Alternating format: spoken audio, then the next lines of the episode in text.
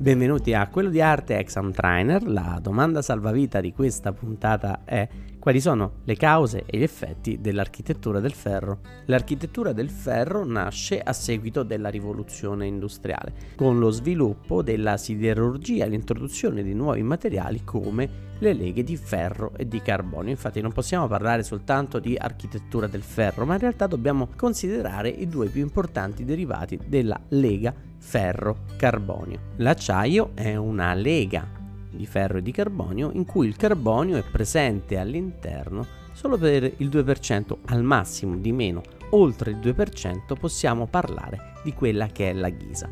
L'acciaio ha caratteristiche fisiche che riescono a sopportare la flessione e la torsione, comunque sollecitazioni dinamiche, mentre la ghisa riesce meglio a sostenere sollecitazioni statiche. In acciaio si realizzeranno catene, oggetti da lavoro, mentre in ghisa si fanno oggetti come tombini o secchi della spazzatura, come quelli che vediamo in giro per le nostre strade. Insieme però acciaio e ghisa fanno veramente la forza. La corsa che ci sarà a metà dell'Ottocento sarà quella di ottimizzare al meglio i materiali nascono le travi a T. Se avete presente i cartoni di Tom e Jerry, sono le travi che vediamo nei cantieri dove loro corrono in continuazione.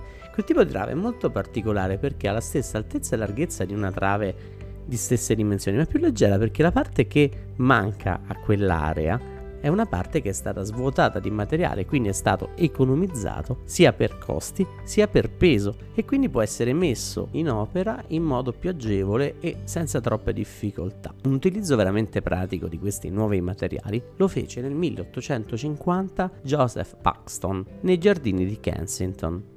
Realizzò una vera cattedrale utilizzando soltanto il ferro, anzi l'acciaio e la ghisa e del semplice vetro. Paxton realizzò una vera e propria cattedrale, il Crystal Palace, il luogo dove nel 1850 ebbe luogo l'esposizione universale di Londra, la prima, la più importante. In quella esposizione universale si mostravano tutti i prodigi e tutte le novità dell'industrializzazione e quindi anche l'edificio doveva andare a tono. 80.000 metri quadri realizzati in appena 4 mesi.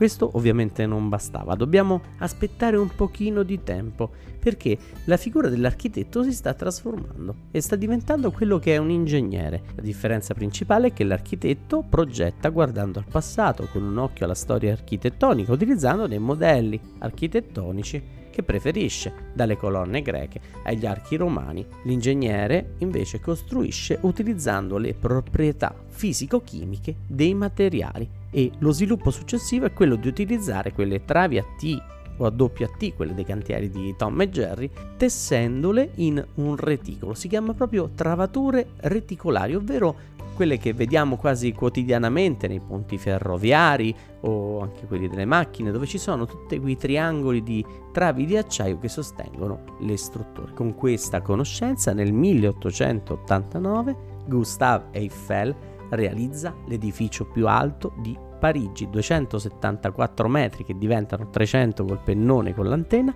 ed è la Torre Eiffel. Questo edificio universalmente noto che doveva stare là pochi mesi e in realtà è durato per 130 anni è l'emblema di quella che è la novità dell'architettura del ferro. La forma che ha non nasce da un modello architettonico impostato, non è una torre come la torre di Pisa o la torre degli Asinelli, e la sua forma piramidale non ha niente a che vedere con le piramidi di Egitto. Nasce da quello che è il progetto.